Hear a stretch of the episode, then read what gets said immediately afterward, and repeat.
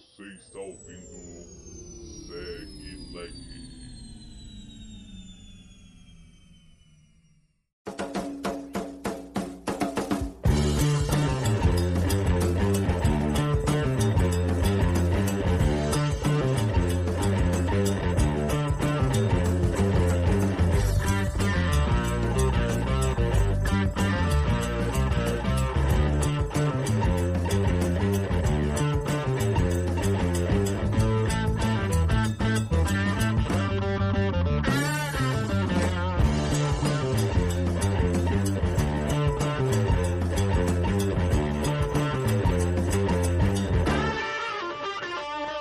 Olá pessoal, ao ritmo de Led Zeppelin, começa mais um episódio de SegLeg, o seu podcast de segurança do trabalho. O assunto de hoje é ambiente de trabalho. Meu nome é Ramon e, para tratar deste tema, vou contar com a participação dos colegas. Douglas, Franciane, Josi, Carol, Isa, Nossa intenção é ajudar você, trabalhador, a compreender o seu conceito, explicar o que é a doença ocupacional e acidente de trabalho, quais as proteções garantidas pela legislação trabalhista e, como não podemos esquecer, tratar dos impactos da Covid-19. Lógico, tudo isso em português claro. Vamos começar?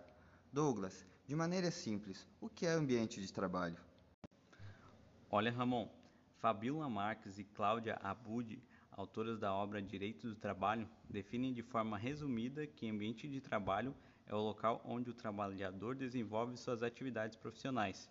Se você cumpre a carga horária semanal de 44 horas, pode-se dizer que o ambiente de trabalho é concorrente direto da cama ao posto de local onde mais passamos o nosso tempo, pelo menos nos dias úteis. Com a pandemia, houve alguma mudança? Certamente. Até meados de 2020, boa parte da população tinha a mesma rotina. Logo de manhã, dirigia-se ao emprego para executar suas funções, voltando para casa só no final do dia. Diante das restrições de deslocamento, tivemos que nos readaptar. Por causa da tecnologia, muitas organizações adotaram o teletrabalho, ou home office numa linguagem mais chique. Mesmo que a tendência futura seja essa, muitas atividades precisarão ser realizadas presencialmente. O empregado da indústria é um bom exemplo para citar. Ficou entendido, Douglas. É importante que o empresário garanta um ambiente de trabalho seguro aos seus funcionários, evitando que sofram acidentes ou contraiam moléstias. Isso está na Constituição. Franciane, pode nos, com nos comentar a respeito? Quando o trabalhador passa inúmeras horas exercendo determinada função, ele pode adquirir problemas de saúde, são chamados doenças ocupacionais. Essas doenças são provocadas por fatores relacionados com o ambiente de trabalho. Dependendo da atividade, o funcionário corre o risco de sofrer lesões por esforço repetitivo, distúrbios ocasionados pela má postura, surdez definitiva ou temporária, sofrimentos psíquicos como estresse ou depressão alergias e dentre tantos outros. Se o ouvinte tiver interesse, o Ministério da Saúde listou essas doenças relacionadas na Portaria de Consolidação número 5 de 2017. Ramon, sabe qual foi a última a ser incluída? Não, Franciane, pode me explicar? A Covid-19. Desde setembro de 2020 é considerada uma doença ocupacional. Eu não imaginava imagino que nem a maioria das pessoas. Além das doenças, o empregado precisa tomar cuidado com algo mais? Sim, ele pode sofrer acidente de trabalho.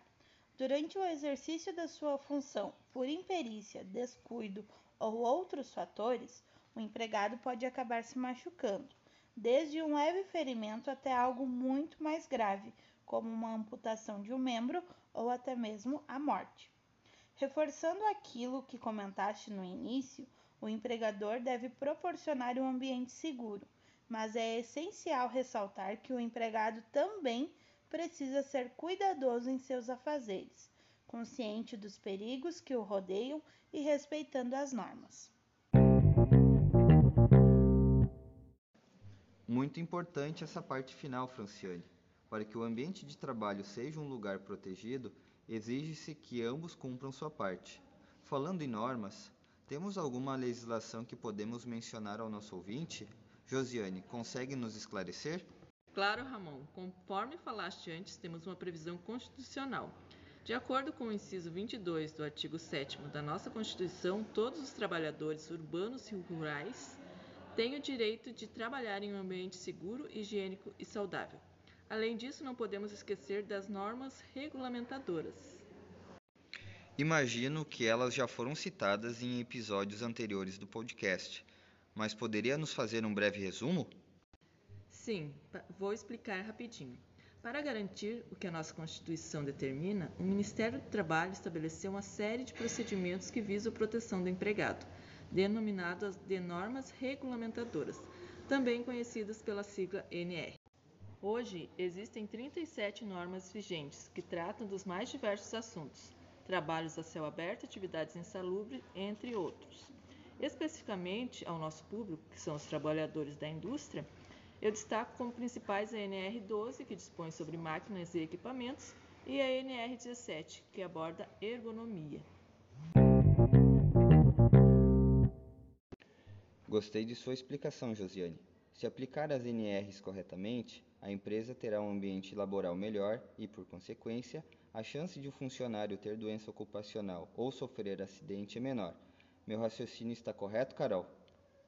Isso mesmo, Ramon. Completando a fala da Josi, as duas NRs que foram citadas trazem um impacto direto no ambiente de trabalho dos empregados envolvidos no processo produtivo. Na primeira é explicada a instalação correta do maquinário, demarcação das áreas de circulação, os cuidados envolvidos com a manutenção da rede elétrica e a prevenção de incêndio. A imprudência no, nos casos das máquinas podem ocasionar um sério acidente, enquanto a segunda trata da adaptação das condições ambientais do trabalho, as características do usuário, conceder ferramentas ou acessórios adequados ao funcionário. Auxilie em sua boa postura, evitando lesões que o impeça de ter uma qualidade de vida. Mesmo com a vacinação em andamento, não podemos esquecer que vivemos uma pandemia de coronavírus. Temos uma norma regulamentadora específica? Olha, Ramon, com o advento da doença, no objetivo de impedir a disseminação, todos os países aplicaram protocolos sanitários mais rígidos. No Brasil, afirmo que não foi criada uma NR, porém a União e os estados precisam endurecer suas legislações, impactando na reorganização do ambiente do trabalho. Para concluir nosso episódio, a Isadora falará destes fundamentos e quais as respectivas medidas de prevenção. Desde que o nosso país teve o primeiro caso confirmado de Covid-19 em fevereiro de 2020, no âmbito federal, o Ministério da Saúde é o responsável pelas principais ações. Junto com o Ministério do Trabalho, o órgão publicou a Portaria Conjunta número 20/2020, que visa prevenir a doença nos ambientes de trabalho. No Rio Grande do Sul, o Poder Executivo estabeleceu as regras atuais pelo Decreto número 55882 de 2021 em complemento com o objetivo de definir protocolos a serem aplicados nas indústrias. A Secretaria da Saúde emitiu a portaria número 387 de 2021. Por acaso, o conteúdo da portaria e do decreto são diferentes entre si? Na verdade, apesar de pequenas diferenças, as legislações que mencionei determinam o mesmo procedimento para o controle da transmissão da Covid-19 nos ambientes de trabalho. Tratando das indústrias em geral, a recomendação é limpeza e desinfecção dos locais de trabalho, entre os turnos e na substituição de trabalhadores que ocupam o mesmo posto. Deve-se privilegiar a ventilação natural, adotando medidas para aumentar o máximo possível as trocas de ar. O empregador é obrigado a disponibilizar água corrente e sabão, ou álcool gel 70%, para a higienização das mãos. Por fim, o distanciamento social, 2 metros de preferência, uso adequado de máscaras e demais equipamentos de proteção individual, a viseira plástica, por exemplo. É imprescindível a conscientização de todos, protegendo a sua saúde e a dos outros.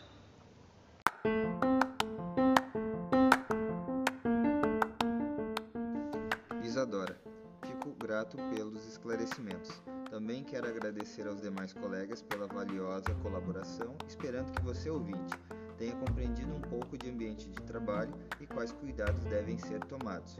No próximo episódio, o tema é Riscos ambientais.